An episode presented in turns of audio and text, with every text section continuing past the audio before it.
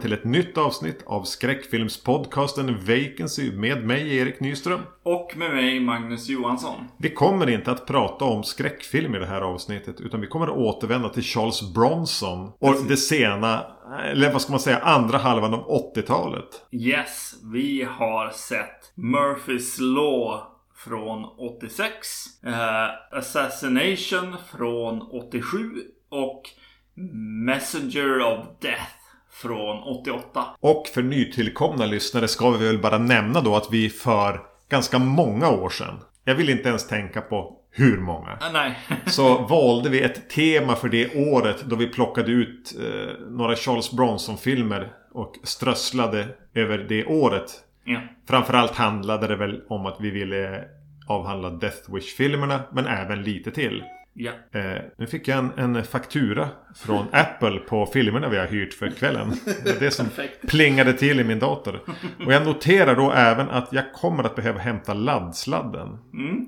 till den här datorn. Så vi, vi tackar för den påminnelsen. Så jag tänker att jag gör det på en gång. Ja, gör så. Ni och vi kan andas ut för min dator har nu ström. Härligt. Ja, var var vi? Ja, vi hade just presenterat filmerna och att eh, vi för flera år sedan pratade om Charles Bronson. Ja. Ja. Eh, jag tyckte det är ganska kul att eh, ha haft ett tema och återvända dit. Ja. Det blir lite som att ta på sig sin här, gamla favorittröja. Som man har haft, faller längre bak i garderoben eller någonting. Ja, det var, det var mycket sån känsla för att jag vet att jag köpte på mig en hel del Charles Bronson för de här avsnitten och en del av, av de här. Ja, de här men några, några vi funderade på att se nu bara. Ja, men det där har jag faktiskt hemma. Eh, det är bara att jag inte, inte har sett dem förrän, förrän nu eller då. Ja, kanske till och med i framtiden. Ja. Vi får se. Ja, det känns så va. Ja.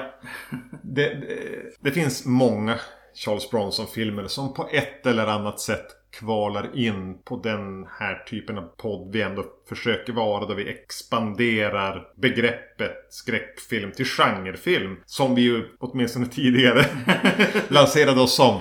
Ja. Eh, och, och om inte annat så har vi ju jobbat in Charles Bronson som en del av den här podden. Jo, det är ju inget som vi har med oss egentligen från barndomen. Eh, som Arnold till exempel, som vi också har gjort på podden. Men eh, något vi ville veta mer om. Ja, och det är väldigt, väldigt kul att dyka i. Ja, och så alltså, hade vi väl med oss, vad heter det, just eh, Death Wish då. Ja. Kanske. Men som jag minns det för mig, det här kanske jag sa i de här avsnitten för det var då åtta år sedan eller när det nu kan vara det vi spelade in dem. Men när jag fick intresset av att angripa Charles Bronson så var det från Seinfeld. Ja, just För han har någon av sina, i ett Seinfeld-avsnitt så har han alltid de här efter, eh, under eftertexterna stand-up grejen. Mm. Och då pratar han någonting om, bara nämner, ja men det här med förlåtelse. Det var aldrig någonting för Charles Bronson va? Nej, exakt. Eh, så det var, ja. Det var då jag tänkte, just det, hämndfilmer och Death Wish, Death Wish och Charles Bronson. Det är väl någonting vi borde in i. Eller jag ville gå in i. Så jag tror att jag hade sett ganska många av de här. Jag hade sett alla de här tre tidigare. Nej, okej. Mm. Eh, men jag mindes ingenting. Nej, just det. Men eh, vadå? Ska vi hoppa in i Murphys Law då från 86? I regi av J. Lee Thompson. Eh, som ju är en, eh, en Canon-regissör. Ja, han blev det. ja, han blev ju det. Ja. För att han var en här håll... eh, Arrangera, regissera större produktioner i Hollywood både på 50-60-talet. Just det. Mm. Så det här är ju någon som kan sitt arbete. Ja, ja. Det här är inte någon hack. Nej. Men han i takt med, med att han blev äldre och eh, bekvämare kanske. Mm. Men fortfarande ville jobba. Så tog han lite mindre gig och han har ju gjort vansinnigt många filmer tillsammans med Bronson. Jo, precis. Jo, det känns som att Charles Bronson eh, väljer en regissör och håller fast vid, vid den eh, många gånger. Eh, det är väl framförallt den här Lee Thompson då. Och vad heter han? Eh, Michael Winner va? Ja, precis. Winner. Det är känslan. Sen om det är så att det är Bronson som står i centrum och regissörerna som snurrar som planeter runt honom. Eller om det bara egentligen är att de hamnade eh, under kontrakt från bå båda eh, snubbarna hamnade under kontrakt från samma bolag. Ja, precis. Att Canon Films är, är det som faktiskt håller ihop de Ja, här det är det som är solen. Jo, jo, så kan Varken det Bronson eller Thompson. Nej, precis. Mm. Eh, Murphys Law. Det var någonting när jag bara kollade på vad har vi kvar att prata om. Och så upptäckte jag men det finns några från 80-talet. Vi centrerar det här kring 80-talet. Då enades vi lite grann om. Mm. Eh, och då plingade ju någonting just runt Murphys Law. Och jag bara, men oavsett vad. Oavsett om vi ska göra en från 80 och resten från 70-talet med Bronson eller vad som nu händer. Murphys Law ska vi prata om. Den Någonting fanns där i mitt huvud runt Ja. den. Mm. Den kretsar kring en eh, försupen snut. Yes. Eh, ja, men han är ständigt bakfull. Han är frånskild. Eh, han eh, sunkig. Mm. Han hamnar liksom på kant med någon som vill honom illa från hans förflutna. Det, han blir misstänkt för mord och jagad av sina före detta kollegor. Eh, Och han råkar även hamna i luven på den lokala mafioson. Exakt. Så han är på något vis lite på flykt. Eh, tillsammans med en eh, ung kvinnlig, vad är hon? Biltjuv? Precis. Tjuv? Ja, exakt. Eh, jo, precis. Filmen börjar med att eh, hon, den här unga kvinnan, snor eh, Charles Bronsons bil. Charles Bronson heter Jack Murphy. Eh, I den här filmen. Och han, han är och handlar. Han kommer med papperspåsen med, med cornflakes och mjölk eller vad det nu kan vara där. Fast Ja. det väger ingenting. Där precis. Och hon snor hans bil och eh, vad heter det, eh, kör iväg och han kastar sina eh, han, ja, varorna på, på hennes på bilrutan och så här och försöker ta sig ikapp henne. Eh, lyckas få in i en, i en gränd där hon liksom sparkar han i pungen och tar sig eh, iväg. Alltså den här bakissnuten som jag har, har att göra med. Det, det presenteras härnäst egentligen. Att, Ja. att han är sån jäkla suput liksom. Men eh, den här första sekvensen så känns han så otroligt gubbig. ja, Ja. men jag, jag är och handlar. Ska till min bil och Hallå där! hallå där. Jag är polis! Du kan inte ta min bil! Nej, exakt. Eh, Kan vara en faktisk replik det där. Ja.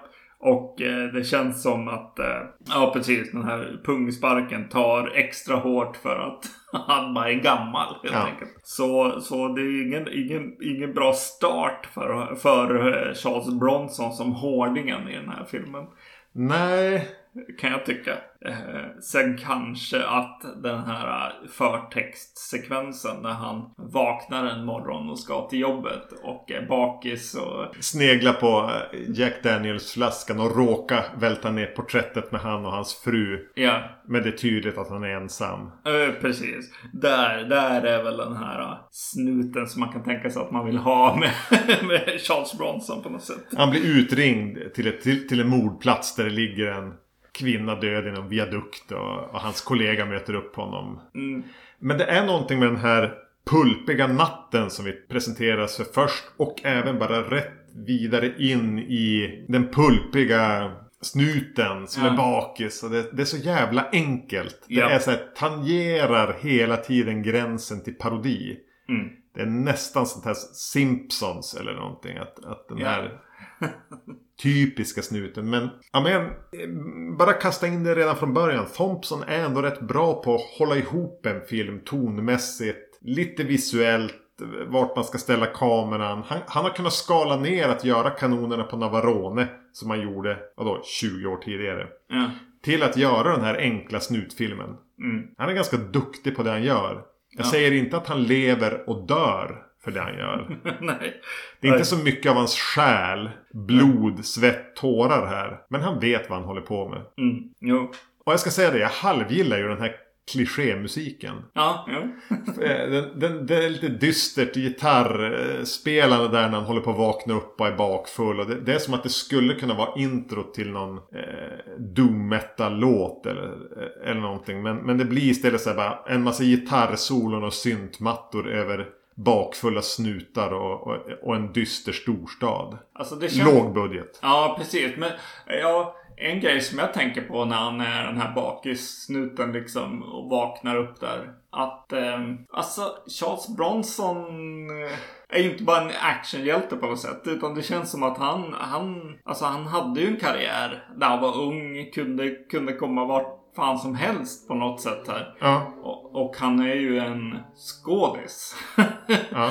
Fast att han har det här liksom stela ansiktet och allt det där liksom. Och, och en viss, viss, viss utstrålning. Så är det så att jag köper det mer. Alltså han är mer bakis än vad en bakissnut ska vara. Jag tycker nästan lite synd om han. Jag Ja, tycker att det är jobbigt när han går omkring där.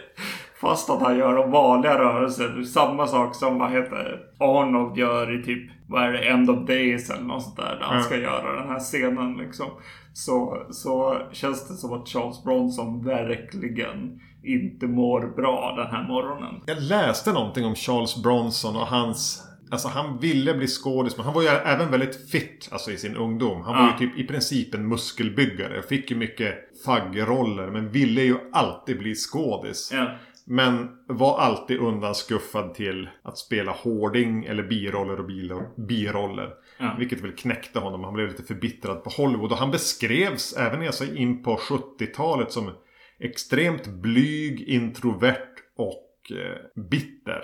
Just det. Mm. Till den gräns att han mäktade sällan med att se sina egna filmer. För han klarar inte av att se sig själv på duken. Ja, just det. Mm. Så han tar ju med sig någonting in Ja. i filmer som eh, inte är så mycket att... Ja, men han gör ju samma sak i varje film. Det är ju ingen skillnad, det kan vi väl säga på de nästan han gör här. Mm. Egentligen, men det finns någonting där. Han har någonting automatiskt. Nu, nu, nu har jag tappat namn så du får hjälpa mig lite grann. Nu är to- eh, Twilight eh, snubben som spelar Batman. Pattison. Ja, precis. Eh, Pattison var någonting som jag, jag började tänka på nu när du pratar om, om Bronson faktiskt.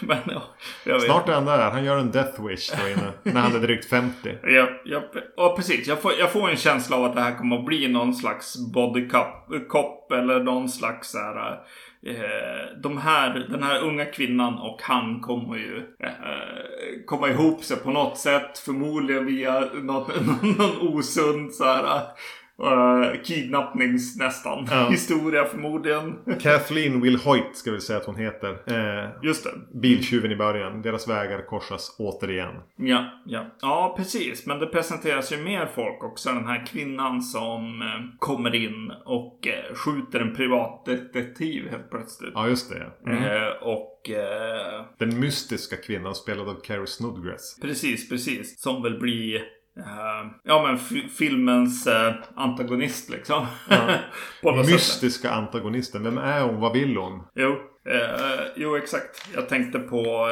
eh, vad heter han då? Han som spelar mördare i eh, Brian De Palma-filmer. John Lithgow. Ja, att hon är filmens John Lithgow Ah. på något sätt.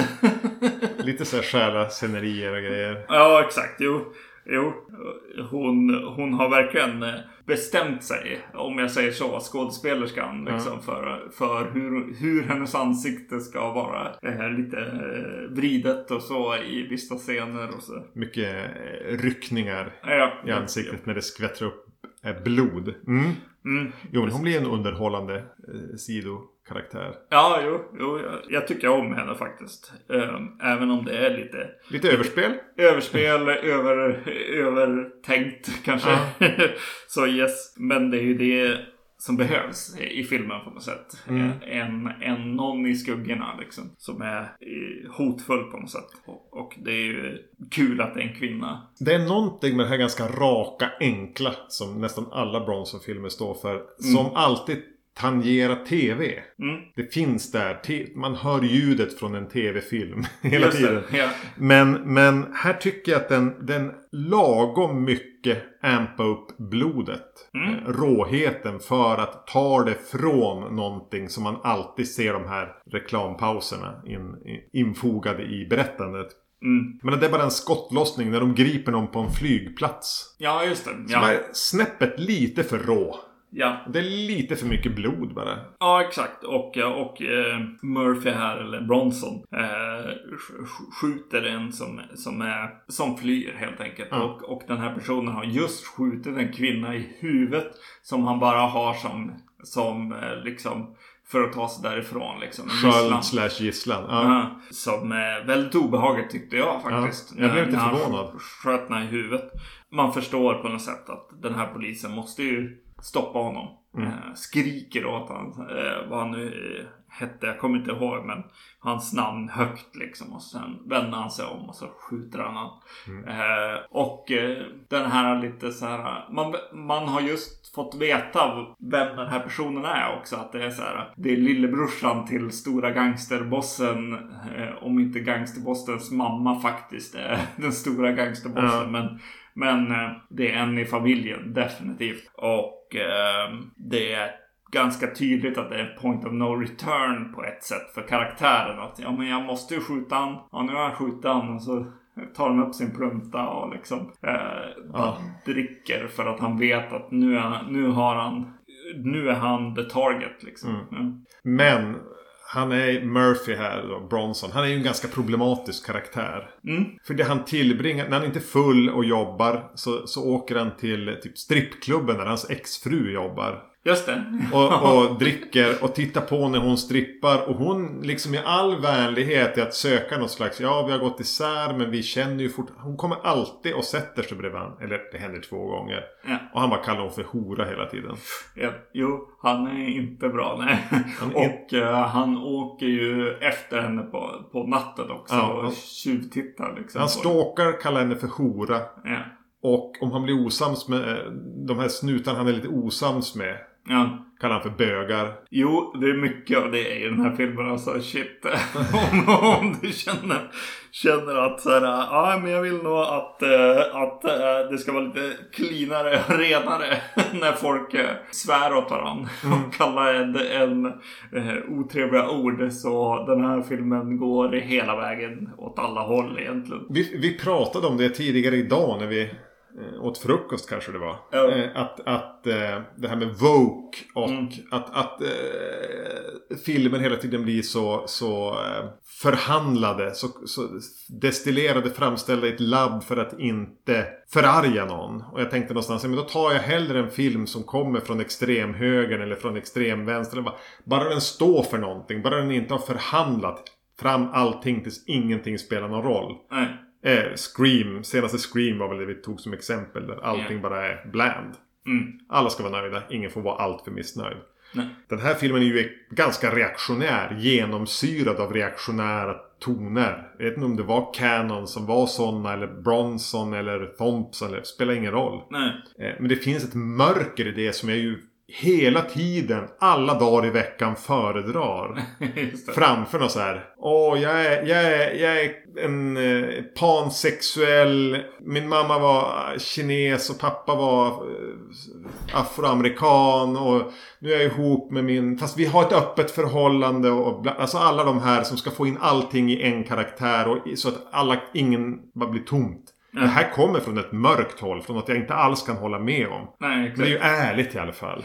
Jo, alltså det är ju, det blir ju... Ja men, jag brukar tänka det som att nu när jag blir presenterad av, av det här så Ja. måste jag tänka själv. Ja, Eh, Medan det andra kanske du har tänkt åt dig. någon har tänkt åt mig. Att Ja. så här, ja men lugn, det är lugnt. Så här, vadd. Tänk överallt. inte, tänk inte Gud, Gud förbjude, tänk inte. Nej, exakt.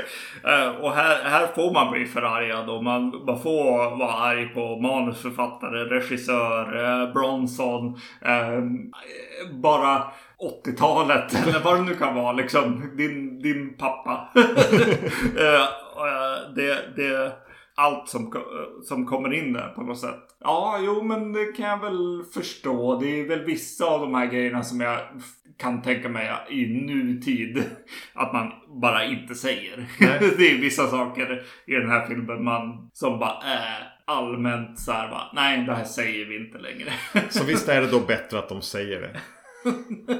Alltså, mm, ja alltså man kan, man kan vara utan det också i det här tror jag. Ja. jag. Jag tror man kan vara utan det. Men ja, det är klart att man, man måste bli provocerad eh, och tänk, få tänka själv. Det, Men- det, där är min, min stans på det, på det hela. Jo. Mörkret ger mig en skjuts i alla fall. Ja, exakt. Jo. Men Och, där, och där, är- alltså en sak i den här filmen, det är ju det här drickandet som man gör. Mm. Eh, att det blir så eh, mycket mer än bara så här. För mig blev det mycket mer än alkissnuten. För vi, vet, vi har ju den vanliga alkissnuten. Men här tycker jag att det går nästan längre.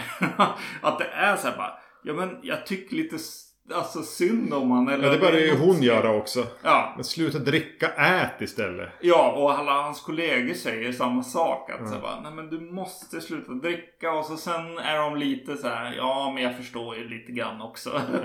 men om alla alkisnutar även säger åt honom att du behöver nog... Sluta dricka.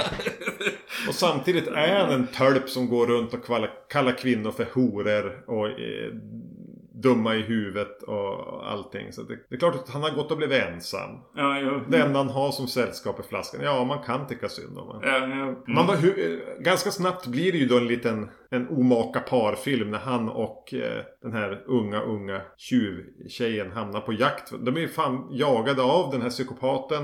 Mm. Carrie Snodgrass, de är jagade av polisen och de är jagade av maffian. Så det är en ganska schysst så här, triple chase movie. Alltså på det sättet att det, det är fan många som vill dem illa och de lyckas träffa på folk på vägen som också vill dem illa. Mm. De stjäl en helikopter och landar rätt ner i ett meth lab. ja, just det. Exakt. Just det. ja.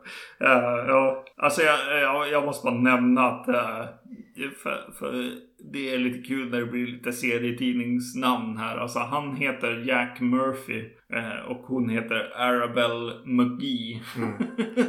Väldigt bra. Folk heter inte sånt va? nej, nej. De skojar nästan om det Ja. i filmen att hon heter så. Men ja. Men det stora som blev för oss när vi såg den här. Eh, Mhm. för igår. Dagen innan vi spelar in det här avsnittet och även har sträcksett av tre Bronson-filmer. Så spelade vi in kommentarspåret till eh, fredagen den 13 del 4. Och eh, vid ett tillfälle så kör de bil någonstans och springer in i, en, i ett hus ute i skogen. Eller på landsbygden åtminstone. Ja, precis. Och du säger på skämt för att det är så här, det är så här, eh, eh, Jo, vad timrad, den är timrad även på insidan bara. Åh, är det där huset i fyran? Och först säger jag bara, ja det såg lite för släta ut på det, alltså ti- timret. ja. Och, och så hade vi just skojat klart om det och så går de in i köket. ja. Och eh, som ni hör i kommentarspåret för er som har lyssnat på föregående avsnitt så kommenterar jag ju det här med att ha eh, kakel på, på diskbänken. Men det är ju för fan det huset. Ja, exakt. Jo, jag, jag, jag kände att så här, bara, det kan ju faktiskt vara det här huset när jag sa det. För Ja. att eh, jag- hade, jag pratade i kommentarspåret just om att så här, Åh, nu känns det som att de börjar sätta så här, geografin i huset. Eh, och eh, kameravinkeln som de kommer in i huset är väldigt lik den i Förenta Ja. Så jag bara, vänta, är det här faktiskt huset? Nej, det kan det ju inte vara. så, japp.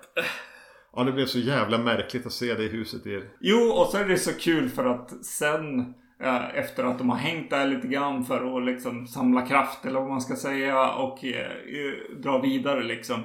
Så har de ju varit hos en, en gammal kollega till Murphy här då. Som stannar kvar i huset. Och så får vi en liten scen med någon som ståkar runt i hus- Ja, huset och tittar in. Och, och musiken blir lite den 13 Ja. lik också. så det är rätt rolig, rolig scen. Men det påminner mig även att den här, alltså om man skulle plocka ut ett, ett par av de här Bronson-filmerna från 80-talet med, från Canon kanske, eller med, med Thompson som regissör. Mm. Att den här enkelheten i det, det destillerade på något vis, det ligger inte helt långt ifrån en slasher. Nej, nej. Det är några få enkla ingredienser, där Bronson är en av dem. Mm, mm. Eh, nu följer inte det här mm, schemat för en, för en slasher alls. Men enkelheten är att det här är något som ska till hyrhyllan lika mycket som det ska upp på bio. Mm. Nu matar vi bara på här. Jo. Jo, precis. Och så att de gör den här ganska tydliga skurken liksom av, av hon här. Carrie Snodgrass. Ja. Eh, som, eh, som jag tycker är, är ett eh, intressant. Hon, hon eh, går omkring och mördar och så sen, sen får man liksom eh, verkligen känsla av att hon har fått psykbryt liksom. Ja. Det, är- det är väldigt härligt på något sätt. Eh, och en av, en av mordscenerna tyckte jag var väldigt, väldigt så här. Den känns overklig men otäck samtidigt. Och det är den här drunknings... Hon dränker mannen i badkaret där. Ja, precis. Eh, och så här, har lurat in han i det här badkaret och kittlar han så här. Ja. Och så kittlingen bara helt plötsligt så börjar hon så bara dra upp benen och hålla ner han liksom. Eh, att det övergår i, i det här eh, drunkningen som förmodligen kanske inte hon skulle kunna utföra.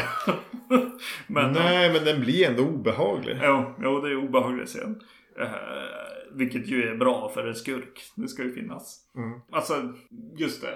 Det, det la vi kanske inte märke till helt eh, med att den här, den här ladan som de hamnar i är ju också från fredag den 13. Eh, fast trean. Ja. Eh, ja, det såg jag inte men det Nej, det läste såg inte jag heller. Värt att notera det ändå. Ja, precis. Och eh, vi kommer till en annan, en annan films eh, plats också. Det är The Bradbury Building. Ja, det är det slutstriden är. Ja, precis. Exakt. Eh, som är ett trapphus med, med hissar. Eh, och den finns ju i, i Blade Runner. Ja, det är så. Ja, ja, precis. Eh, och, Väldigt cinematisk miljö. Plats, ja, ja, jo, klart, precis. klart att man spelar in där. och jag tycker att de gör bra grejer med, med den platsen och, och geografin i den också. Man vet att hon är där uppe liksom. någonstans. Ansiktet glider fram i mörkret uppe på någon så här, våningsplan, tre våningar upp och hånar honom eller skjuter med sin armborst som hon håller på med där. Ja. Jo, det är tydligen någonting med pilbåge och armborst som ett kvinnligt vapen. Jag vet inte hur det blev så, men, men det är tydligen så. Nej, men alltså vadå? Det, det här är ju en rätt... Ja, men du, du är inne på det. Att det, är bara, det är en tydlig film på något Ja. sätt. Det händer eh, grejer. Den har det här eh, kommandoelementet där, där Charles Bronson i princip kidnappar den här unga kvinnan. Ja. Eh, som, som ju är lite så här konstigt. Eh, Det brukar hända ofta på 80-talet. eh, Av någon anledning. eh, Att protagonisten kidnappar någon. Tydligen får man göra så. japp, japp. Men ehm, ja, alltså. Ja, men vadå? Bronson brukar vara ganska trevligt. Ja. på något sätt. Ja, men det här Och känns som också. ett, det här, ett, Bronson som inte gör en besviken. För man får ungefär det man vill ha. Ja, precis. Och den är lite obehagligt våldsam ibland. Ja, och, och vi fick de här oväntade kryddorna med, med kopplingen till fredag den 13. Ja. Ja. Dräng, eh, dränkningen i badkaret. Och på något vis så gillar ju jag när det blir reaktionärt. Det här är en film som, som an, alltså, med ont blod. Ja, ja exakt. Jo, eh, definitivt. Och otroligt mycket svordomar som ni kan lära er. Eh, både, både kul och lite för jobbiga. Ja. Men yes, yes, absolut. Ska vi, ska vi öppna en till öl eller? Ja, det kan vi göra. Eftersom att vi ändå är på G. Sett tre filmer med öl här innan. Så. Jo, det är lite så här, tappa räkningen-läge.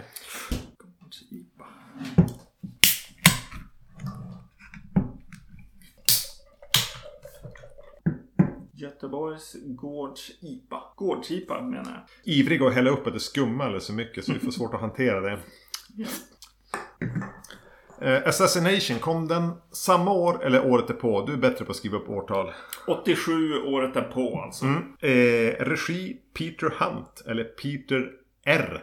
Hunt. Ja. Som ju har gjort On Her Majesty's Secret Service. Exakt. Vilket är han, var den första film han gjorde. Oj. Ja. Sen har han gjort eh, inget noterbart egentligen. Men jag brukar ju ofta säga att det är den bästa Bond-filmen dessutom. Just det. Ja. ja, det var lite roligt. Jo, jag, jag slog ett slag för den på jobbet här, härom sistens. När det var, folk började fråga vem- är din Bond och sådär. Så ja, men den här kanske. George Lazenby alltså. ja. Ja, han är väl inte det bästa med den filmen. Nej, det är han ju inte. Men det är... Det, ja, den Jag slog ett slag för filmen, kanske inte för honom. Ja. Vadå? Han har gjort fler Bond-filmer eller varit inblandad definitivt. Är det så? I, i framtida. Det kanske är någon sån här uh, based on Characters developed by. Ja, precis. Eh, något sånt. Men, men jag såg en, eh, ett par, tre stycken. Men jag vet inte om det var regi. Ja. Nej. Eh, Nej. Som sagt, vi är slappa med research. Men det vet ni redan. Ja, precis. Ja, den här handlar... Här spelar, här spelar eh, Bronson en Killian. Mm. Eller Killy. Ja. Som är en eh, livvakt. Eller jobbar inom Secret Service. För att eh, beskydda viktiga personer. Precis, och han, han verkar ha varit på en eh, beordrad eh, break. Ja. Eh, så eh, lite Bronson-stil. Kanske har han varit alkad. ja. Kanske har han ställt till det på något annat sätt. Och det som han då när han kommer tillbaka får i uppdrag är då inte att eh, bevaka presidenten utan presidentens fru. Mm. Vilket han tycker är ett väldigt eh, snäpp ner i hans, eh, för hans erfarenhetsnivå. Ja, han tyckte egentligen lite pinsamt jobb. Ja, ja, ja. Men till saken hör att eh, presidentens fru är i fara. Mm. Eh, och han måste stoppa eh, hennes avrättning eller vad man ska säga, assassination. Och ehm, komma på vem som är ute efter henne. Exakt. Mm. Det som man reagerar på är hur den här börjar med så här stora bilder över Kapitolium och, och det är folkmassor och grejer. Och vi reagerade båda två på, att, eh, på den version vi såg som vi då hyrde från iTunes. Att de, de är ganska repiga, de har ett kornigare foto. Ja. Man tänker, ja men det är lite schysst ändå. Det känns verkligen film. Jag är med på att se en rätt ruffig kopia av en, av en Bronson-film från 87. Det känns helt okej. Ja. Men när vi är klara med de etablerade bilderna så är den otroligt crisp. ja. Så det är ju tydligt att, de att, att det inte är fotat för filmen. Det där är stock footage eller någonting. Exakt, eller från andra filmer ja. Eh, sen sen eh, kommer vi ner på marken så att säga och ner vid grinden där. Och så bara, jaha, oj. Och då krymper den ganska fort. Vad som känns som att det hade kunnat vara en, en episk film om The First Lady. Blir bara, det blir ju en till Canon eh, Bronson-film. Ja, den Vilket är, inte behöver vara dåligt i sig. Nej, den är ju lite, lite kul här också bara med, med tanke på Murphys Law och eh, ja men det mesta med Charles Bronson. Att det är, det är ganska liksom, vad ska man säga, rep, republikanskt. Ja, reaktionärt. Alltså, Ja. de, de står typ alla där, även Bronson och all, hela hans team bara Fan vad vi saknar Reagan. Exakt. Re- fru, fru Reagan eh, var så, så mycket bättre för de, de presenterar den här First Ladyn som, som verkligen en, en person som gillar people's right och, eh, och sånt. Och eh, ja, hon, hon, hon har eget driv helt enkelt om man, om man ska vara sån. Ja. Och ja, precis. Till och med så kommer hon in och säger att alla vet ju att war is hell. Eh, Och jag kan tänka mig att det tar illa på, på en Bronson-karaktär. Ja, det är lite... Ja, jag vet inte. Om jag kunde tycka att uh, Murphys Law fångar upp någon slags mörker där. Det finns ju här också. Att, att det finns ett så här republikanskt hat mot alla Ja, eh, liberals. ja. Mot libsen här. Ja. Men jag, jag tycker inte det känns lika mörkt här på riktigt. Utan det känns mer gnälligt. Jo, det är väldigt gnälligt. Det är precis vad det är. och, och det läggs i dialog mellan män som bara ja, ja, ja. ja, I know. Plus att det då varvas med, med ja men dels den här Jan Gan Boyd. Alltså hon som spelar, vad heter hon, Chang. ja, just det. Hans nästan närmsta kvinnliga. Den här yngre kollegan. Ja. Mm. Som är alltså, fruktansvärd. ja. Kan hon engelska? ja, jag vet inte. Hon läser replikerna rakt av. Det ska så ofta vara roligt när hon är med också. För hon är ju väldigt kåt på Bronson. Ja, precis. Hon flörtar väldigt hårt med honom. Vill ha honom i säng. Ja, det ska vara lite roligt och lättsamt. De har till och med någon så här liten jingle när hon ska som sätta igång med sina, sitt förförande. Ja. Och det blir mer så här SNL-nivå. Alltså Ja, det. Det, det, det är varken roligt eller för historien framåt eller säger någonting. Utan det är lite pinsamt. Ja, ja. Men sen gör ju The First Lady entré och naturligtvis är det ju då vid tidpunkten Charles Bronsons hustru. ja. Jill Ireland som spelar henne. Ja, precis. Och förmodligen var vi inne på det här när vi, när vi pratade om Bronson tidigare. För hon dök säkert upp där också. Ja. Men hon är ju inte bra. Just det. ja.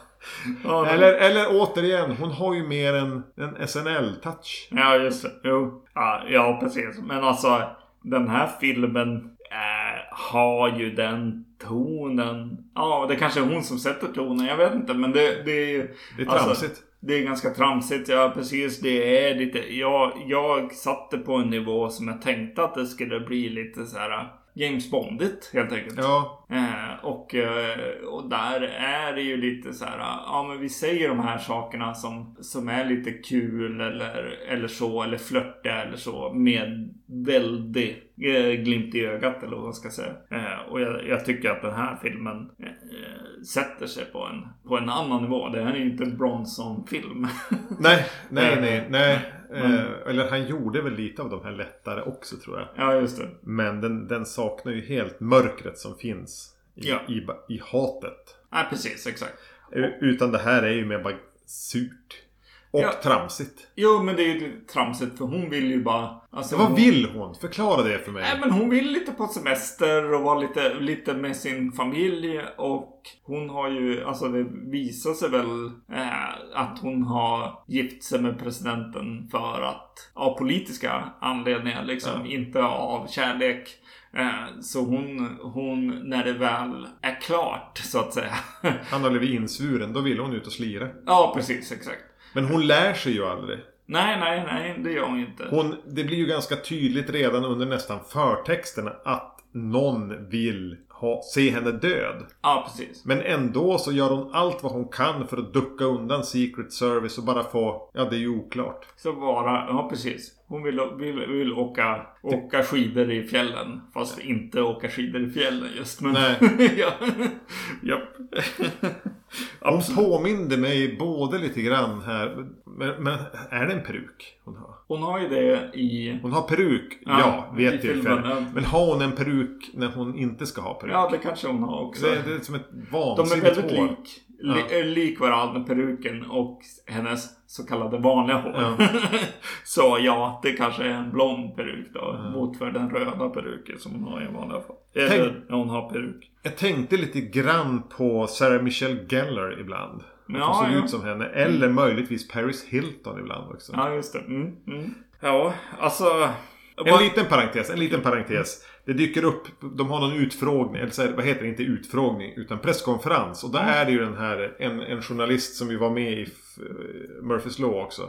Just det. Som börjar ställa lite näsvisa frågor. Han är väl typ såhär, sanningen på spåren eller är Ja. ni verkligen ihop eller ska ni skiljas eller vad det är. Ja. Och de tar ju som iväg han sen och, och är lite buffliga mot honom. Det är som en, lite grann att så här, Han säger men vadå? Ja, det är ju pressfrihet. Bara, Ja, men hur bra är det då? Alltså det är här, han, som, han som är för att man får ställa vilka frågor man vill till makten. Han framställs lite grann som en skurk. Som en vessla. jo, jo, jo, precis. Nej, men precis. Hela den här säkerhetskåren på något sätt är ju ja, väldigt, väldigt emot. Jag vet inte vad. Ja, någons frihet. De Ja, vill ju egentligen låsa in presidenthustrun också. Ja, exakt. Jo, jo. Hon tar ju sitt jobb på stort allvar. Men, vad... Japp. men jag hamnar ändå där. Bara, vad håller hon på med? Mm. Vad håller Bronson på med? Vad vill han det här? Vad... Vem vill ha henne död och varför och på vilket sätt? Och jag, säger, jag var ganska länge i något. Bara, vad håller alla på med? Ja. ja, vad kul. Jag, jag hamnade ju i lättsamheten. Jag, jag hamnade i något slags... Eh, när Bond är som mest lättsamt. Roger Moore, Bond. Ja, Roger Moore. Bond. Moonraker. Ja, men exakt. Jag, jag hamnade där väldigt lätt. Och eh, kände att så här, ja men dialogen och liksom eh, det som framfört här, här har liksom ett, ett rätt skönt liksom flow. Fick jag en känsla av. Eh, jag bara, ja men den här dialogen är, är eh, bättre skriven än i Murphys Law som, ba, som ibland bara använder svordomar för att ta sig framåt. Det finns ett flow i den här filmen som, som är en en lite resande film. Eh, vilket också är James Bondigt. Eh, nu reser de mest i, i Amerika. Ja, ja, jo. är- Eh, och, och kortare eh, sträckor. Eh, men det finns något ja, men mysigt med så här. Ja men nu kör vi helikopter och nu kör vi eh, tåg och nu Nu kör är vi och- motorcykel och... ja precis. Ja, de provar alla färdmedel. Ja. Men ja, nej, alltså ja, den rör sig ju någonstans geografiskt. Men alltså, gnabbet mellan Bronson och Ireland här, det är ju aldrig, det är ju aldrig roligt. Nej. Det är aldrig, nej. Det är mer, alltså hon är störig Ja. och han borde ju bara göra något annat. Mm. Alltså bara, du, du hatar ju det här jobbet. Sluta gå bara gnälla dig igenom ditt jobb. Alltså är du i den här positionen i ditt arbetsliv, gå i pension. Just det. Ja, ja. Sluta gnälla dig fram. ja. Eh, även om, ja men jo, kanske har det någonting det här lite globetrottandet som de ändå eh, sysselsätter sig med. Mm. Eh, men det var även lite frågan så här som jag tänkte bara, är det en lucka? Eller är det någonting de ska adressera? Det är det är ju två personer som står för hela hen- hennes attentat också egentligen. Ja. De har ju Lay 2, någon som de pratar om. De vet ju vad de heter hela tiden. De pratar om dem hela tiden. De vet att de jagar dem. De vet hur de ser ut men ändå lyckas de inte liksom. Hela CIA, hela USAs försv- alltså in, interna försvar lyckas inte få tag i dem. Däremot lyckas de här två, eh, en ser ut som William Cat sa vi, på, Ja. fast, fast med AIDS. Ja. Eh, lyckas ju hitta dem hela tiden. Och då det är alltså bara, men hur fan hittar de dem? Och då, Ja. han frågar sig det hela tiden, Charles Bronson. Hur kan de alltid veta var vi är? Mm. Så jag tänker, vad ska vara revealen här? Är det någonting med den här ryggan han släpar runt med? Har de lagt en, en, Ja, en spårare där? Eller? Ja, hon går och ringer hela tiden. Ja. Men hon ringer ju till sin man. Ja, precis. Så är det presidenten? Nej, men det är ju inte det. Nej, precis. Hur fan visste de var de var hela tiden? Ja, men det är väl presidenten då som är buggade eller då den här senatorn som, Som är skurken. som är faktiska skurken har väl, är väl väldigt nära honom då. Ja. Men det blir lite tunt. Alltså, jo, jag jo men det är mig- jättetungt. Jag väntade mig hela tiden en till twist där. Ja. Att ja, men de får veta vilken... När de ska gripa han så faller den, råkar han typ falla ut genom en hiss. Ja. Eh, och dö. Och jag tänkte bara ja ja men han var en del av det. Mm. Men det, det, en, det finns en till. Så vem kan det vara? Är det någon i hans team? Är det hans chef? Är det presidenten? Va? Nej, det var ingenting. Nej, precis. Nej, di- direkt du får ett litet hum om så här. Ja, men den här verkar lite mysko. Då vet du vem det är. som, är som är skurken. Och jag, jag tänkte så här, ah, eller är det så att det är Killian här? Alltså han de är ute efter. Det är Bronson de jagar, det är inte hon. Och det har med hans chef att göra. Att hans team har vänt sig mot honom. Och de ska försöka dölja det. Att han vet för mycket av det som har hänt innan. Och, nej, nej. Jag tror att jag tyckte att, att det var rätt, eh, rätt skönt och jag tyckte att det var för löjligt på ett nästan på eh, humoristiskt sätt Ja. med, med den här eh, unga kollegan och så. Bara, jag rullade på ögonen så långt att till slut så bara ja men det är kanske lite kul. jag vet inte. Ja, jag vet inte kanske. vart jag alltså, är man- längre. Snälltolkaren kan man se det så. Man kan Ja. även se både, båda de två kvinnliga karaktärerna som ganska enerverande. ja, jo, jo. Eh, och sen bjuder den även på kanske filmhistoriens mest ospännande jaktscen med en båt och en jetski och Usis. Ja, ja, exakt. Om och om igen liksom. Det är ingen som kan träffa någonting. Nej, ingen träffar någonting. Och då har ändå skurken släpat dit en hel jävla båt med typ sprängämnen. Som... Visar du en liten båt full med TNT. Ja, Då måste du detonera det. ja. Inte bara låta TNT i lådor guppa runt i vågor och sen gå vidare med filmen. Nej, precis. Jo. Vad var hans plan? Vad skulle han göra med TNT? Ja, men han skulle spränga hela ön eller något. Ja, ja, Men istället blir, kör han runt i, i en våtdräkt på sin jetski och en Uzi. ja. Jo, ja precis. Ja, ja exakt. Man kanske ska se Bond-filmerna istället. Så kan det nog faktiskt vara. Det kan jag kanske köpa. Liksom tar du ifrån en Bond-film alla pengar. Men du tvingar dem ändå att göra den. Då får du ungefär det här kanske. Ja, precis. Jo, jo det, det kanske är... Ja, precis. Jag, jag tror att jag blir faktiskt lite charmad av Canon-filmer ofta. Mm. Ja, jag tycker att de har en, en charm. Eh, Och eh, det hände nog här också. Jag blev, jag blev charmad helt enkelt. av hur rätt dum de var. Ja, nej de fångade inte mig. Jag tyckte Nej. som sagt var nästan bäst om liksom, gnället över hur mycket de saknar Reagan. Ja, men precis. Men det är väl det de kanske är sådär bara. Ja, men är det kanske Odd Man Outen kanske är, ska vara eh, Bronson? Att Bronson egentligen i filmen ska vara den som man rullar på ögonen på. Och om man inte, inte hamnar där så så eh, ja, jag blir väl så. Jag blir rätt, rätt tråkig då. Ja, om, man, men- om man inte råkar eh, lyckas bli eh, charmad av presidentfrun här. Gillar Ja, jag, har, jag tror att jag har, sett, haft svårt att bli skärmad av henne. Ja, jo, jo. Men tydligen var det så att Bronson släpar runt på hela... De hade ju en jättefamilj. Hon hade barn sedan tidigare. Han hade barn sedan tidigare. De hade gemensamma barn. ja. Och hon var ju länge sjuk i bröstcancer. Hon Ja. dog av det inte så hemskt många år efter den här. Nej. Så han ville ju vara med henne och de, så de höll ju som, ville ju, tog ju med hela familjen och ville ju vara ihop. Så man ser det som att, ja men Bronson ville alltid ha med henne, sin fru i filmerna med jämna mellanrum. Bara för att då var hon ännu närmare. Då blir det ju lite fint ändå. Ja, ja. Även om hon inte är bra. Nej, just det. Ska vi gå vidare då? Ja, eh, J. Lee Thompson är tillbaka i alla fall i Messenger of Death. Yes.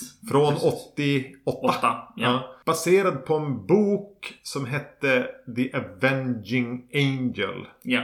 Men det lilla jag läste om det var att den har ingenting med boken att göra. Nej, okej. ja. Jag såg den här Canon-dokumentären. Eh, vad heter den? Eh, Electric Boogaloo. Ja. Ja. Eh, rätt nyligen och eh, eh, mycket av det de gjorde var ju att åka på så här Cannes och olika, olika ställen och sålde in liksom. Sålde in filmer på till exempel, ja men på, på vilka skådespelare de hade med. Och någon, någon idé, kanske någon bok, eh, någonting de hade liksom.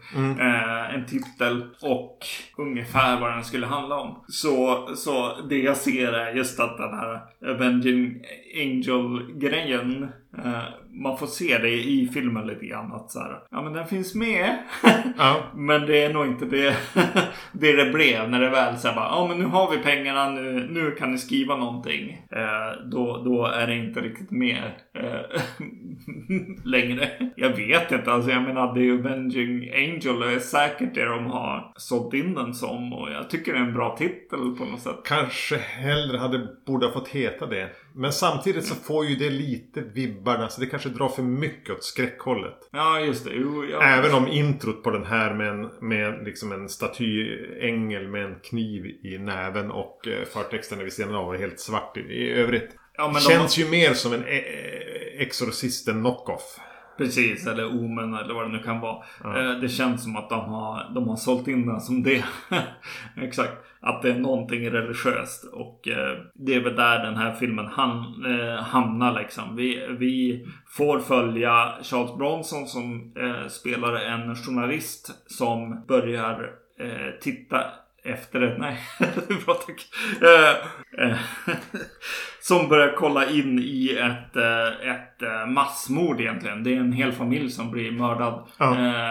Och en mormonfamilj egentligen. Många barn, tre kvinnor och som blir skjutna helt enkelt. Ganska kallblodigt avrättade och han börjar ju nysta i det där och följer liksom vad säger de och familjerna här och mormonerna här. Men Ja. kanske finns det ett annat spår att följa också.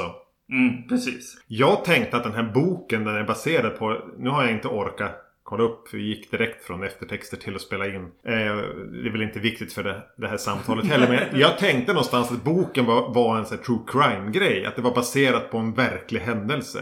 Ja, För det känns lite så. Hela den här inledningen med barnen som är ute och leker i, i, i det här ganska rural, mysiga huset. Och Mm. Och så kommer det sakta inrullandes en, en bil med några som bara sitter där ganska länge bakom ratten. Att det blir en hotfull, dov stämning. Ja. Och någon bara går med bössan där. Ja. Att ja, men det här känns lite grann som ett... Eh, att man iscensätter Något som händer. Ja, något som har hänt på, på riktigt. Ja, precis. Li- lite grann som eh, det som faktiskt hände i Amityville-huset. Ja, Ja, precis, precis. Någonting sånt. Ja. Och, och, och stämningen där med gungbrädan och man bara förstår att det här kommer inte att gå bra. Inte för någon här. Nej, precis. Och här gör ju eh, Lee eh, Thompson här, eh, regissören, eller vem det nu är, eh, gör ett jäkligt bra sekvens. Ja. Alltså, eh, med, med de här som kommer uppkörande i en eh, pickup och det är en läskig cowboy bakom ratten. Man som- får inte se ansiktet riktigt. Då. Nej, exakt. Men i mörkret är det liksom lite läskigt ansikte. Är han lite bränd eller? Ja, jag, ja. jag vet inte riktigt vad jag ser. Och barnen helt plötsligt börjar se dem och får en jävligt obehaglig känsla allihopa. Och börjar dra sig undan och upp till huset liksom. Att Mm, eh, mm. nej, det här är inte bra. Det tyckte jag var jätteobehagligt faktiskt. Det, Ja. ja. en bra, bra sekvens. Eh, och sen, eh, ja men slutet på den också, eller eskaleringen av den är, är riktigt bra också. Ganska eh, chockerande och roligt på något sätt. Inte chockerande, men eh, roligt. Eh, vi, vi pratade just om att vi hade sett, eh, vi såg Fredag 13 4 igår. Ja. Huset dök upp i Ja, Murphys. Law. I Murphys Law. Och eh, här då en av kvinnorna som är i det här huset som försöker skydda barnen på något sätt. Eh, hon hon eh, springer fram och säger liksom åt eh, mördaren bara Stick härifrån din jävel eller något sånt Ja, där. fast med mer bibliska uttryck. Ja, precis. Och eh, eh, hon blir skjuten direkt. Hon spelas av eh, Kimberly Beck som då spelar Trish eh, i The Final Chapter, fyran helt enkelt. The Final Girl. Ja, exakt. Japp. Gick inte så bra för henne här. Nej, nej, nej. Nej, hon är, hon är väl typ andra som dör Ja. i den här filmen. Jo. Ja, men det är en bra början. Det är en jättebra början. Just Ja. också det här att det känns lite som, återigen, man hör ljudet av tv-filmen. Ja, ja. Men, men att den är lite råare. Eh, den har en tung stämning. Och då menar jag att tv-filmer behöver inte au- automatiskt, automatiskt vara dåliga. Nej. Och det är en melankolisk musik och så dyker Charles Bronson upp som en pålitlig murvel någonstans. Ja, exakt. Att han blir nästan direkt inbjuden av den, de, de lokala mer så här, sherifferna. Att oj, det har hänt någonting. Men haka på här. Ja, precis. Han är en kompis. Gar eller vad de kallar för. Ja. Mr Smith eller Garrett Smith eller vad han heter. Ja. Ja. Eh, jo men han är väl, han är väl i princip på, på middag eller någonting med, med sheriffen och så får sheriffen ett, ett fall att åka till typ. och så bara följer han med. Ja.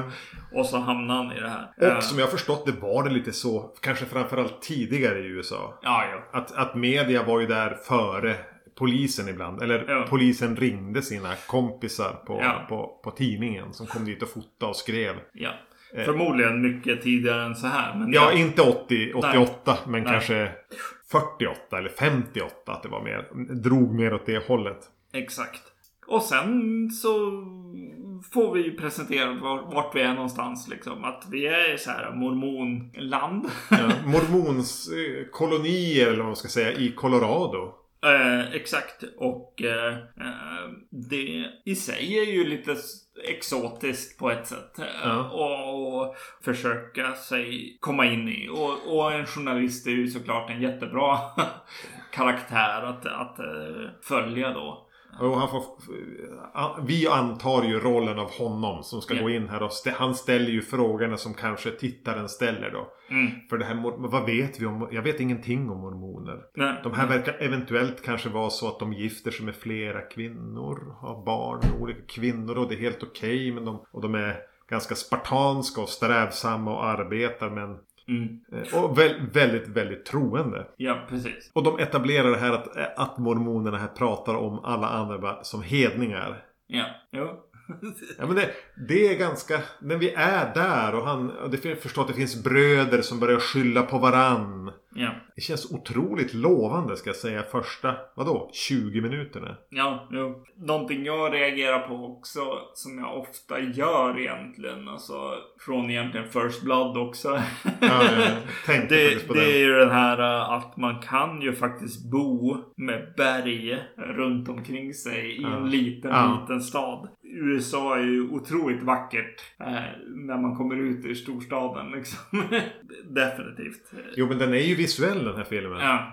Eh, Trots att den känns lite TV. Ja. Så kan karaktärer bara gå längs en gata i en liten småstad. Men vid sidan är det några hus. Ja. Men bakom dem så är det så stora skogsklädda, lite snöinklädda berg. Ja.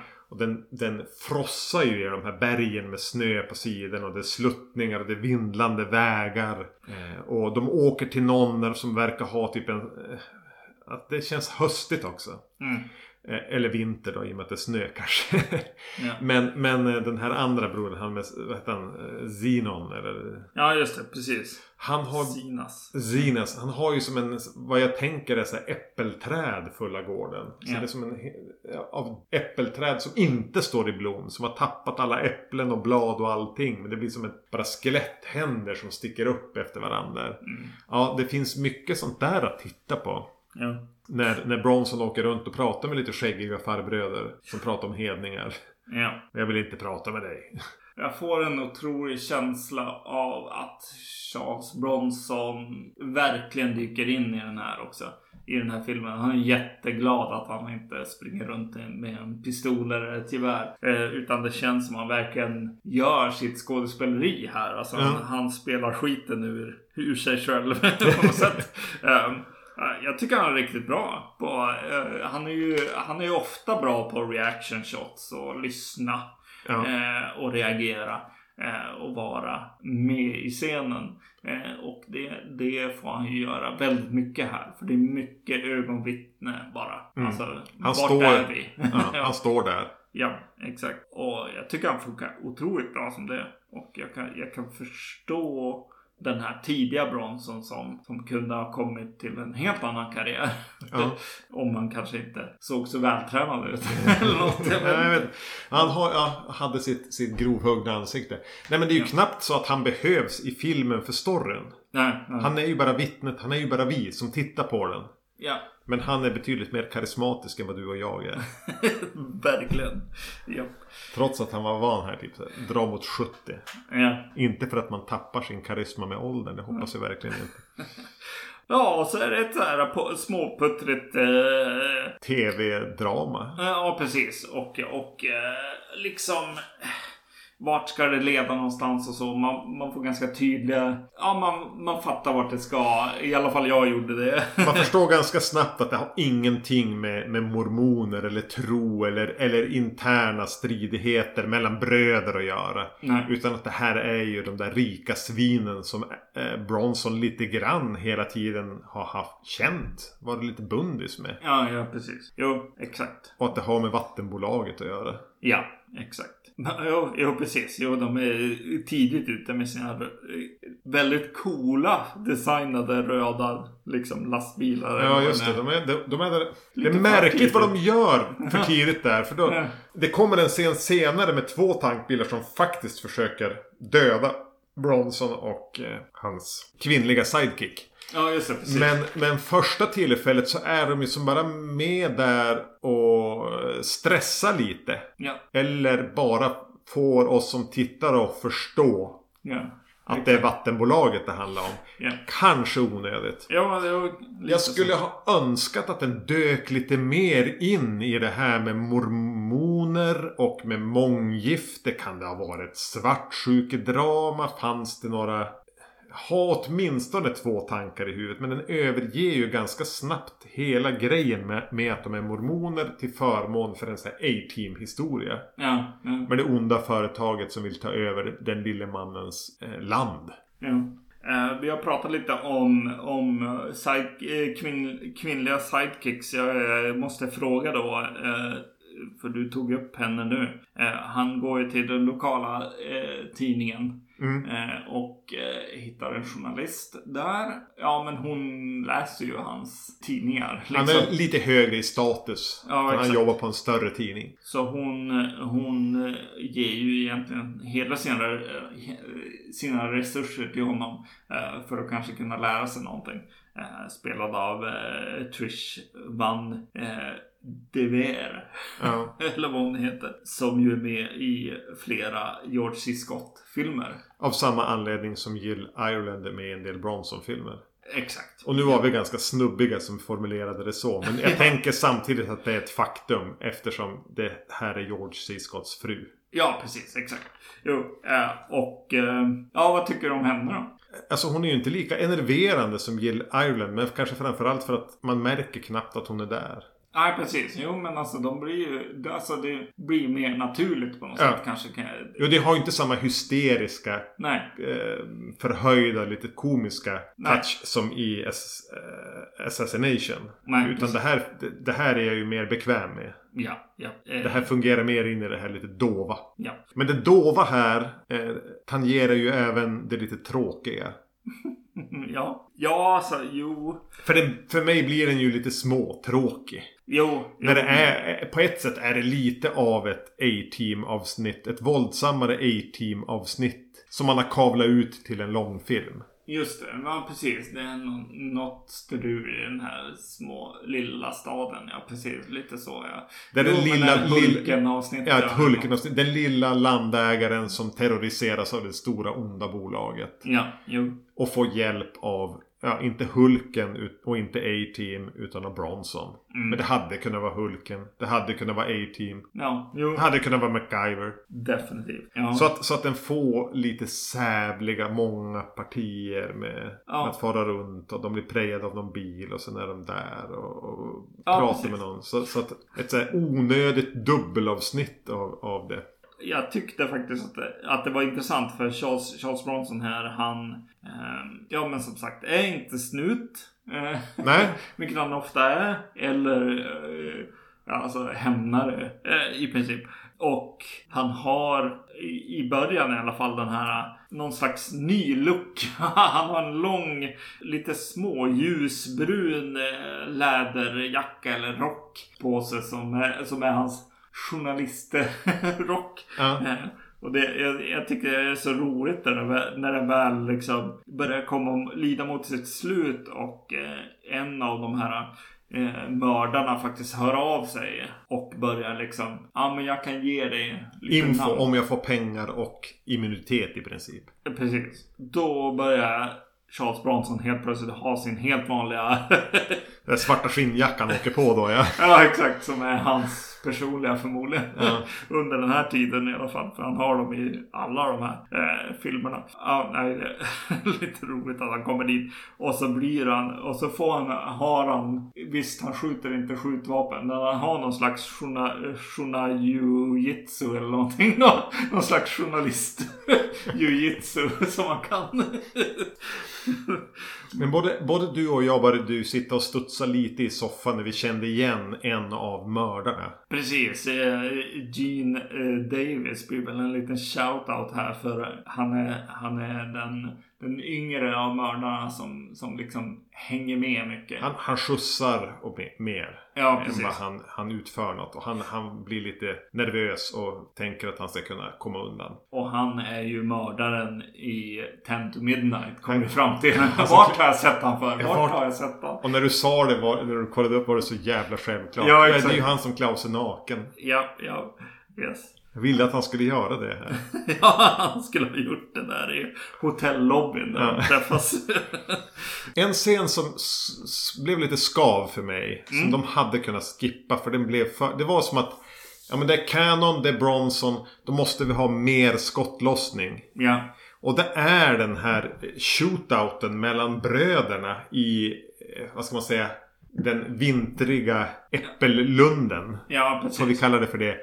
Då, då det bara ska skjutas hej vilt och Charles Bronson står där som att han har varit med om tusen sådana här. Ja, Du är för fan en murvel. ja. Du är en liten, liten journalist. Du skulle vara livrädd nu. Men han hanterar ju det bättre än någon annan. Ja. Men det skjuts mormoner till höger och vänster och den är så jävla onödig. Den blir dum. Ja, det blir... Onödigt dum. Ja, det blir vä- västern liksom. Peckenpaw Ja. shootout på något sätt. Det finns hur många lite halvskäggiga mormoner med, med en bössa i handen som är beredd att skjuta en annan exakt likadan. Jo, Och att det där inte blev en stor nationell nyhet. Nej, exakt. Den där gigantiska shootouten mellan två mormonska bröder som misstänkte den andra för mord på deras, eh, den enes barnbarn. Ja. Men nej, det, det är som ingenting. Det stora är ju att det finns ett skurkigt vattenbolag. Jo, exakt. Nej, jag håller med. Men samtidigt då, jag hade redan klagat lite på den här för att den hade, var lite sövande mellanåt. Ja. Och, men det var inte det där jag behövde för att den skulle väck, väcka till liv. Om den skulle ha väckt mig till liv så skulle den mer kanske ha följt en falsk ledtråd som hade med svartsjuka och månggifte och, och den mormonska tron att göra. Ja. Följ det spåret ett tag innan du kommer på att det är vattenbolaget. Ja. Jag leder inte till en Peckinpah shootout. Nej. nej. Medioker sådan. Jo, nej. Ja. nej, exakt. Ja, vad tyckte vi då? Alltså Murphys Law ska man ju se. Murphys Law är ju gritty liksom. Eh, alltså även om jag ofta klagar på att de här, heter det, eh, den här liksom kidnappningsdramat. Så gillar jag ju Kommando. Ja. Eh, och, och jag tycker att det är liksom lite för skitigt. Och det är nice också på ett sätt. För att, ja, men man får tänka lite mer i Murphys Law än i de andra två filmerna. Eh, för att man får välja själv vad man tycker. Vad man skrattar åt. Skrattar jag? Jo, jag skrattade. Men håller jag med om vad jag skrattar nej, åt? nej, men exakt. Den filmen är ju vad den är. Ja, Och den tvingar ju mig att tycka vad jag tycker. Ja, Eh, och även att den, den, är den är ganska närbesläktad typ 10 to Midnight. Ja, ja, ja precis. Jo, jo, det är en film som jag, alltså om jag verkligen så bara, ja men jag vill nog se någon Charles Bronson. Alltså det, är- det är inte jättesällan som jag tänker på Tent Midnight. det kan jag inte säga. De, de två tillsammans är nog en bra filmkväll. Just det. Jo. För då får du verkligen det här vi pratade om. Det här reaktionära, republikanska, hat, svarta hatet som finns. Ja, På samma sätt som man kan argumentera för att det finns ett, ett, ett hat även i mer vänstervriden film. ja. Men jag gillar ju båda haten. ja. För de är tydliga med vad de tycker, med vad de står. Och Ja. ja, man får själv ställa sig i en ringhörna. Ja, precis. Eh, och eh, hon, eh, den här unga tjejen som svär en massa. Ja. Hon är ju kul. Alltså det är bra, bra. Eh, Hon är inte superbra i sig. Ja, till good enough ska ja, jag säga. men precis. Jo, men hon är bra kommentar till allt som händer i filmen tycker jag. Att hon, ja, hon svär åt alla. Vet du vilka Canon-film ville ha i den rollen? Nej.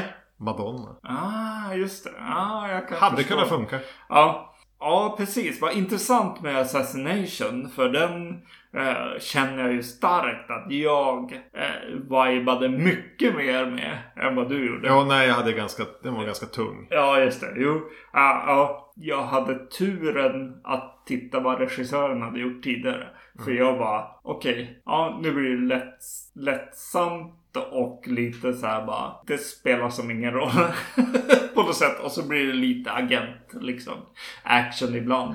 Eh, ja, då, då kunde jag viba in i den. Hade man komponerat det här som en filmkväll Ja. skulle man ju börja med den. Ja, just det. Jo, jo, jo. jo just det. För att kommentera på Messenger of Death. Eh, det som jag tog med mig mest av allt i den är att Charles Bronson är rätt bra skådis. Han är ju faktiskt det. Eh, och han, han eh, får göra det här. Eh, och det han kanske absolut är bäst på är att hänga med på vad som händer. Eh, och visa det i sitt ansikte. Även om han har det här stela ansiktet så säger han vad han tycker eller ser eller upplever Ja, ja, genom, ja. genom det. Eh, det, det lyser igenom. Bara när han sitter i bakgrunden in, inne i längst bak i kyrkan någon gång. Eh, så sitter han bara och tittar och så prästen gör allt jobb liksom. Men jag ser ju ungefär vad han känner. Ja men det är ganska spännande i den filmen. För det är en film där han egentligen inte behövs. Nej exakt, nej, nej. Men, och han blir bara oss som tittare. Ja, Men Mm. han, med den han är, det blir Bronson. Eh, Och han, med sin blotta närvaro så tillför han någonting. ja. Men framförallt eh, så har den en dyster känsla. Den är visuell, den har inledningen. Ja, och, eh, och hela alltså mormongrejen är lite läsk, läskig och konstig. Ja. Eh, men det är definitivt också de här politikerna och rika personerna som ska ge lite pengar. Alltså, Rovkapitalisterna helt enkelt. Ja, ängel, in, ängelinvesterarna. Det var väl... att jag blev lite besviken på den här jävla lib-touchen som den har. Jag hade ju velat att den skulle ställa sig på någon sida här och tycka att någon var trams. Men det blir lite för vänster. ja, just det. Ja, ja. Jag ville ha mer, jag ville ha mer re, re, republikansk touch på den. Just det. Jo, I guess att assassination, även om de säger det, alltså att de, de uttrycker en massa saker. Eh, de här, eh, ja men Bronson och hans, hans gelikar. Eh, men det är ju de som är De är ju dum, dumskallarna. gumma. Ja, Ja. precis. Det är de som är dumskallarna i, i filmen. Ja. Och det hade kanske blivit tydligare om du hade haft någon som faktiskt var charmig som The First Lady. Ja, just det. Och inte eh, Jill Ireland som jag inte tycker är speciellt charmig. Nej, just det. För de pratar om henne mycket som att åh vad jobbig hon är. Åh hon är så som vi biopubliken kanske. Eller kanske eh, vad heter Hollywood börjar eh, lina åt. Ja, att de är mycket mer Men det är, så lätt, det är så lätt att falla in i det gnälliga gubbgänget där då eftersom att hon är ju störig. Mm, mm. Och hon uttrycker ju Jo, aldrig men- under filmen Jo. en åsikt som jag behöver ta ställning till för eller emot. Nej, det är bara, bara att hon, hon säger ett slagord där att, där, vad heter det? Ja, war is hell. det är typ det enda hon säger som är något slags så här. Okej, vänta, det här är inte Men det, ve- vem skriver inte under på det? Ja. fru Reagan. Ja. ja men återigen. Gud vad vi har grejer att återvända till. Ja. Ja, vi skulle säkert kunna göra tre filmer till från 80-talet med Bronson. Kinjite måste ju vi till. ja, det måste vi se. Kanske få baka in den på något annat sätt. Men det finns, jag har inte kunnat låta bli att bara kolla på annat. Och, och även 70-talet har vi säkert tre avsnitt till på. ja. Så eh, det kommer väl när det kommer. Det det kommer nog inte i år. Men absolut med Bronson. ja. För det vill ju alla ha. Det finns några som vill ha det. Ja. Jag vet att ni är några som vill ha mer Bronson. ja. Även om det sällan eller aldrig är skräck. Nej. Jag hade tänkt göra något bakhåll nu också med att tvi- tvinga fram vad som blir nästa avsnitt på Vacancy. Men jag, jag orkade inte riktigt. Mm, okej. Men vi tänker att, att det ska vara två filmer och eh, ganska klassisk skräck. Ja. Ja, det är inte, det är inte än, eh, känner jag, eh, att eh, karantä- eh, i- Italien-karaktären eh, karantänen är ju kvar. Ja, den, den, den är fortfarande kvar. Ja, exakt. Så, yes. Ska vi se om vi klarar hela året? Ja, kommer vi göra det då? ja. ja, jag tjuvser ju lite italienskt Ja, du får, du får, ja, eh, men då säger vi det. Året ut, ingen italiensk skräck. Ja, okej. Så det vet ni att det inte blir det i nästa avsnitt. nej, nej. Men vi finns ju där poddar finns. Bland annat Spotify, iTunes, Acast kanske och annat. Jag vet, jag vet inte vad man använder. Nej. Eh, Man kan mejla oss på podcast.vacancy.se. Bästa sättet att komma i kontakt med oss är nog däremot eh, Facebook Messenger. Leta upp oss där, skriv ett meddelande. Vi kanske inte svarar men vi läser. Ja, precis. Eller kommentera på avsnitten är ju ännu roligare. Ja. Liksom. Annars eh, Instagram om man är aktiv där. Eh, jag heter Erknym. Och jag heter Zombie-Magnus. Vi har inte lyckats bli aktiva på några andra sociala medier såsom Snapchat eh, eller TikTok. Nej. Och jag orkar inte det. Nej, nej. Jag orkar inte med dem jag med, redan är, finns på. Så, Vi finns inte ens på X. ja, det är Twitter va? Ja. Ja. ja, ja. Ja, tack för att ni lyssnade. Om ni har orkat lyssna på hela detta avsnitt om Charles Bronson. Eh, hej då. Hej.